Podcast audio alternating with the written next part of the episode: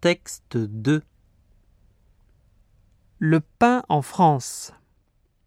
En 1900, en France, on consommait 328 kg de pain par personne et par an.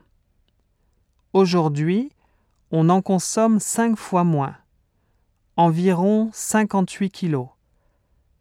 Presque 160 grammes de pain par personne et par jour. En France, le pain est un aliment très important.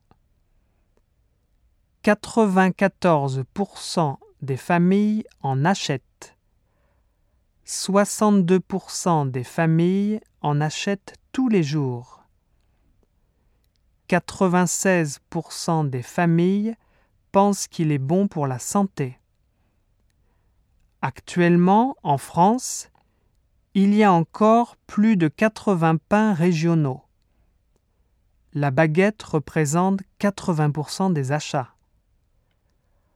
En 1975, elle coûtait 15 centimes et elle coûte maintenant 60 centimes environ.